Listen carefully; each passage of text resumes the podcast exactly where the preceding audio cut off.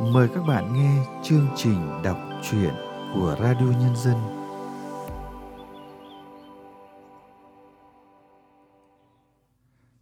Các bạn thân mến, người ta thường nói hồng nhan đa đoan.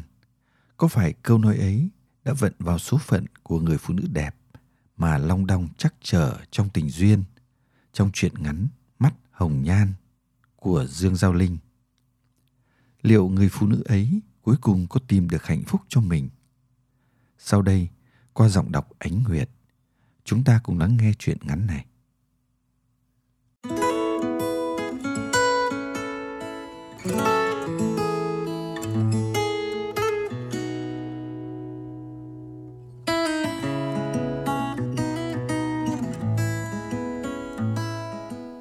Dì đẩy xe đi trước Bà quậy quang gánh theo sau Dì đi một bước, Bà theo một bước. Miệng không ngớt lời. Mày về ngay, Mày ăn phải bùa mê thuốc lũ gì Mà đi theo cái thằng khố rách áo ôm Trên răng dưới cắt tút đấy à? Mày không biết thương mày Thì cũng phải nhìn lên Mà thương cái người đẻ ra mày chứ.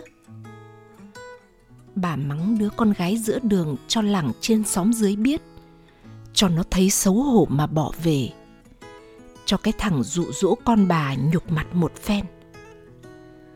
Ấy vậy mà chỉ có lũ ve dâm gian bên hàng xấu đáp lời bà.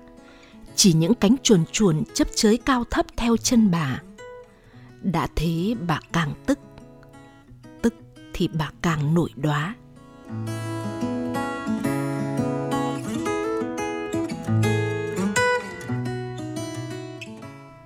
Dì Nga vừa đẩy xe vào cái ngõ bé tẹo đầy đất bùn.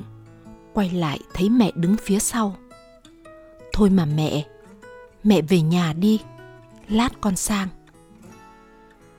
Bà khóc chán rồi đứng dậy quẩy quăng gánh thất thểu đi về. Nắng vẫn chưa bớt rát lưng người. Gió hê hẩy trên những bờ cỏ úa. Qua những tán cây, lũ ve sầu cứ như đang gân cổ lên tham gia một cuộc thi hát đồng ca. Bà lẩm bẩm lời đứa con gái, lát còn sang lát còn sang giờ nó coi nhà mình như nhà hàng xóm rồi. Ngồi cho khô mồ hôi, bà lại chống đòn gánh đứng dậy, thập thảnh về nhà. Từ ngày dì nga sang bên ấy, bà cứ vào ra một mình lòng bà nặng trĩu. Ai cũng bảo có đứa con gái lỡ dở, có người lấy là mừng. Vậy mà bà còn suốt ngày chửi bắt con về. Người ta có con gái đi lấy chồng thì vui. Còn bà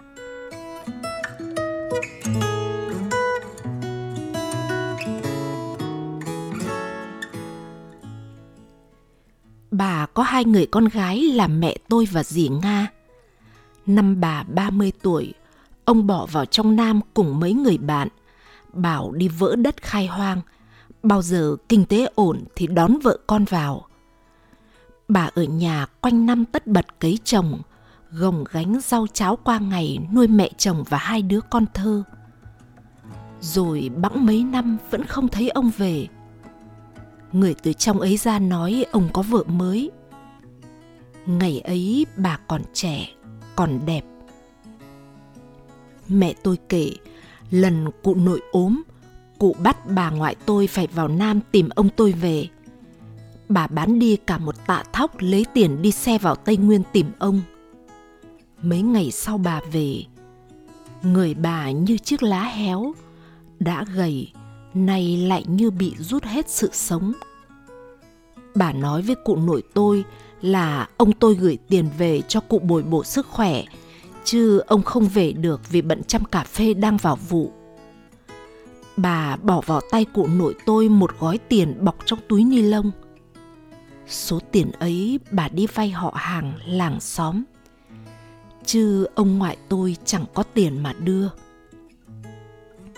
Không biết cụ nội tôi có biết điều ấy không mà trước khi mất cụ cứ ôm bà ngoại tôi mà khóc ngày cụ mất, ông ngoại tôi về chịu tang xong rồi lại xách túi đi bà chẳng nói gì, cũng chẳng khóc. Bà ở vậy mấy chục năm nuôi mẹ và dì Nga. Mẹ tôi bảo, bà thương dì Nga nhiều hơn thương mẹ, vì ngày ông ngoại đi, dì Nga mới được ba tháng còn chưa tưởng mặt cha.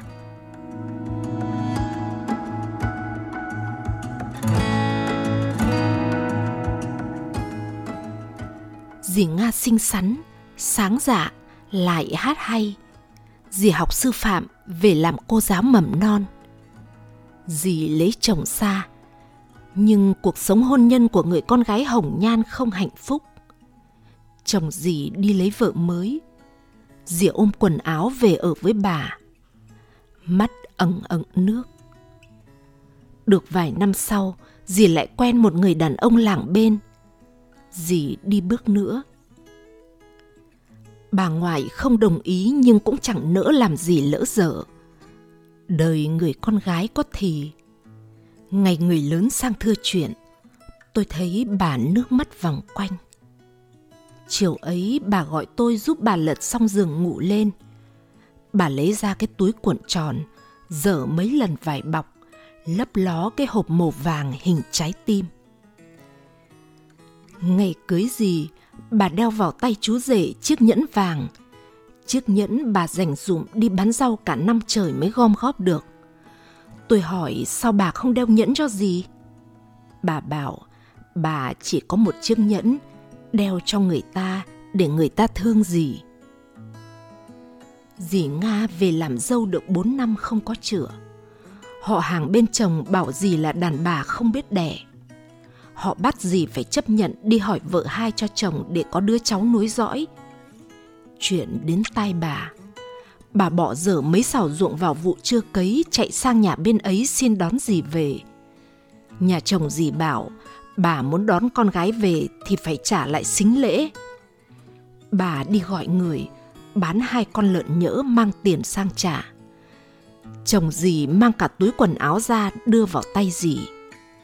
Dì khóc bà một tay lôi dì Nga, một tay xách túi quần áo, cúi mặt về nhà trong buổi chiều tắt nắng.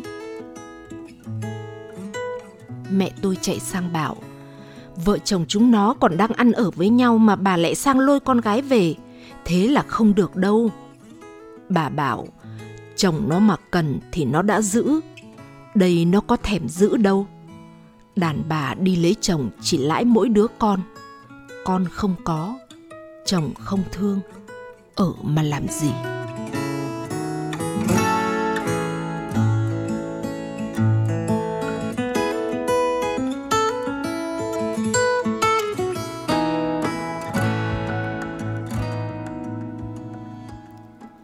Chú Tân xóm bên một mình nuôi hai đứa con với mẹ già mù. Vợ chú bỏ nhà đi làm ăn xa rồi gần chục năm nay không về nữa. Lần gặp dì Nga đi dậy về bị hỏng xe giữa đường, chú Tân dừng lại giúp dì sửa xe. Từ ấy hai người gặp nhau làm quen, trò chuyện. Bẵng đi mấy tháng, dì Nga xin bà cho con sang bên ấy hộ đỡ anh ấy lúc khó khăn.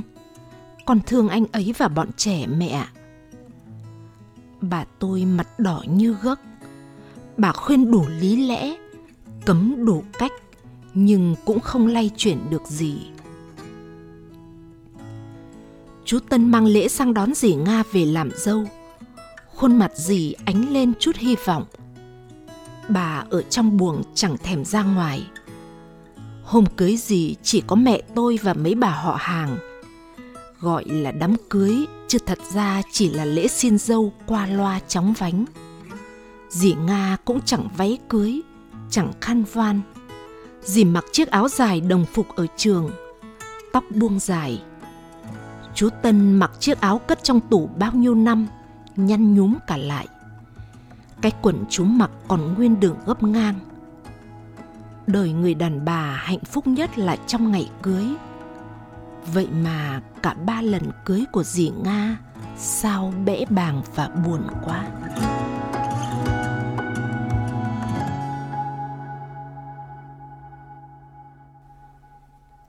Mẹ tôi đưa dì sang bên nhà ấy thì về nhà bà ngồi thất thần ngoài hiên nhà.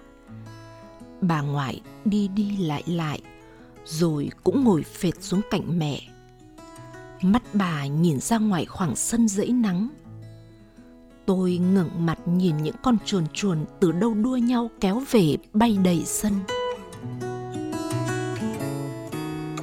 Sang nhà bên ấy được mấy tháng thì dì Nga xin nghỉ luôn việc dạy học đi buôn với chú Tân vì lương giáo viên mầm non của dì thấp quá mà tiền chi tiêu cho mấy miệng ăn trong nhà lại nhiều. Nghe tin dì nghỉ dạy, bà chạy ngay sang bên ấy. Bà chỉ thẳng mặt chú Tân bảo, tao mất bao nhiêu công nuôi nó ăn học, có nghề nghiệp đàng hoàng, vậy mà mày bắt nó bỏ việc về buôn bán kiếm tiền cho mày. Chẳng ai đáp lời bà. Bà chửi chán thì lại về ngồi ngoài thềm nhà. Rồi bà ra ngoài đồng cúi mặt làm đến tối mịt mới thập thảnh về nhà. Mẹ tôi thương bà từ ngày dì nga đi lấy chồng cứ gầy sọp đi giá như dì lấy chồng xa, khổ sở thiệt thòi thế nào bà không biết thì còn đỡ. Đằng này dì lấy chồng gần, sướng đâu chẳng thấy, chỉ thấy cái khổ bày ra trước mắt bà. Không còn là đứa con gái xinh đẹp được bà yêu thương ngày nào.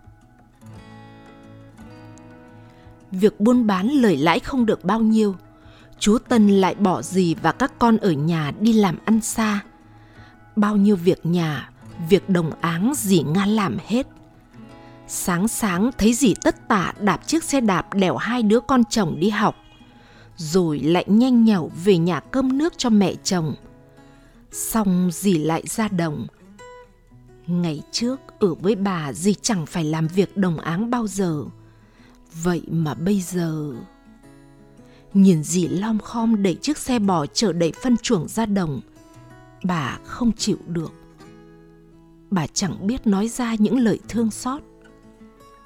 Bà cũng chẳng còn khóc được nữa thì bà chửi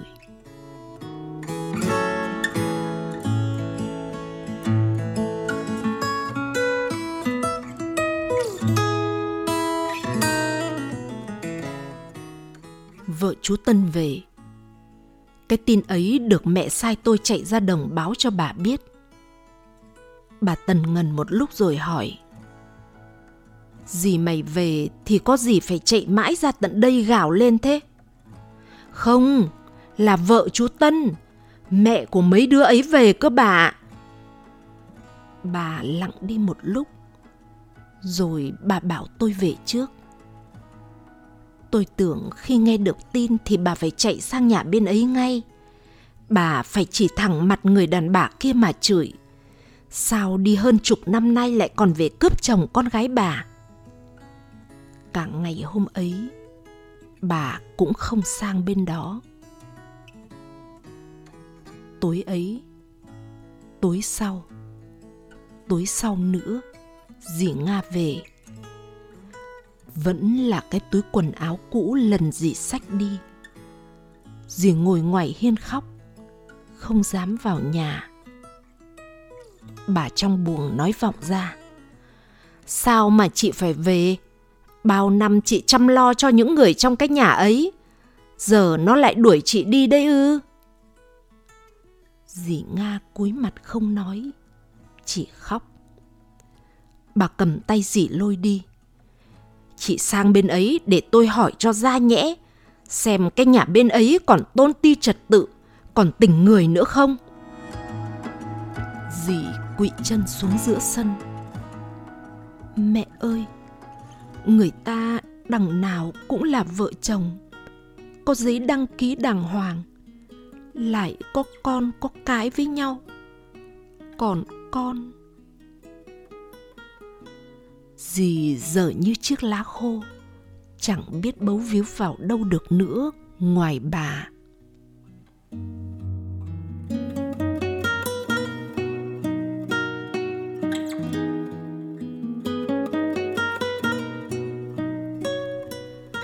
Sau những cuộc hôn nhân dở dang, dì Nga tôi giờ như một người khác.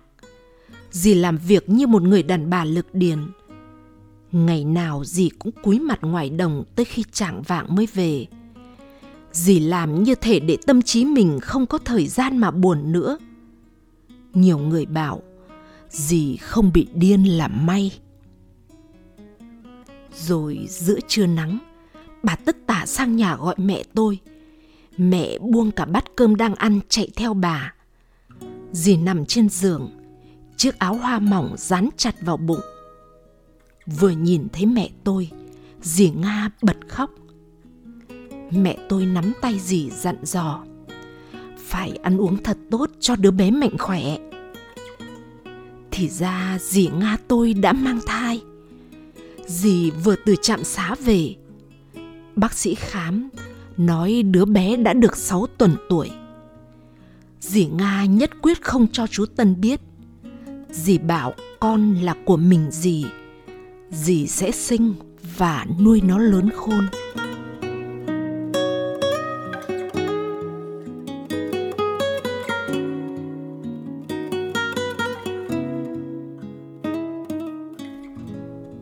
chiều ấy, những cánh chuồn chuồn chấp chới đầy sân nhà dì đứng mé vườn nhìn ra phía cao xanh. Đôi mắt dì bỗng sáng long lanh. Dường như dì đang tin vào một điều tốt đẹp trong tương lai. Bà tôi bảo, những cánh chuồn mỏng manh nhưng vẫn có thể bay được lên cao. Cuộc đời dù thế nào vẫn luôn có những niềm vui đang đợi.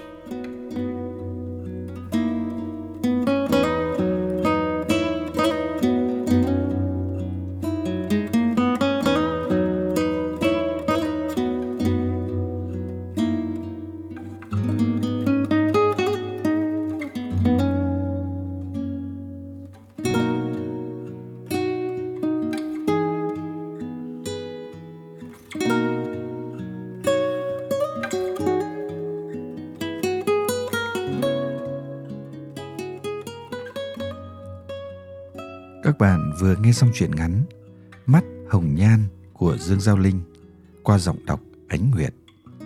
Sau đây, chúng tôi mời các bạn nghe nhận xét của nhà văn Phong Điệp về tác phẩm này. Yêu có gì là sai? Yêu có gì là lầm lỗi? Có lẽ đó là câu hỏi khó lý giải nhất trong cuộc đời này. Bởi lẽ, yêu chỉ đơn giản là yêu thôi – để rồi khi đã yêu là sống chết đi theo tiếng gọi của tình yêu. Dì Nga trong chuyện ngắn Mắt hồng nhan của Dương Giao Linh là người như vậy. Vậy nên người con gái ấy lần lượt thất bại trong mỗi cuộc hôn nhân, nhưng vẫn chưa bao giờ hết đắm đuối với tình yêu. Kể từ khi là cô giáo viên mầm non mới ra trường, lấy chồng xa nhà. Nhưng cuộc hôn nhân kết thúc chóng vánh. Chồng thì lấy vợ mới, trong khi người phụ nữ ấy lủi thủi trở về làng, mang theo trái tim đầy thương tích. Nhưng cũng chính tình yêu giúp chị hồi sinh. Một tình yêu mới với người đàn ông làng bên chớm nở. Nhưng rồi, chỉ bốn năm sau đó, người phụ nữ lại gạt nước mắt, trở về nhà mẹ đẻ, không chấp nhận phận chồng chung ngang trái, chỉ vì không thể sinh con cho nhà chồng trái tim người phụ nữ, trải qua hai cuộc tình đau đớn, tưởng chừng đã chai sạn. Nhưng rồi một lần nữa, tình yêu lại sống dậy. Mối tình của dì nga với chú tân xóm bên để lại cho tôi thật nhiều nỗi suy tư, xa xót. Hẳn cũng giống như tôi, người đọc đều tin rằng dì nga sẽ tìm được bến đỗ bình yên với người đàn ông đang một mình nuôi hai đứa con và người mẹ già mù. Người phụ nữ ấy vì yêu mà quên đi chính bản thân mình, tần tảo làm lụng, chăm con chồng, chăm mẹ chồng. Lẽ ra, chị xứng đáng được hưởng một hạnh phúc viên mãn.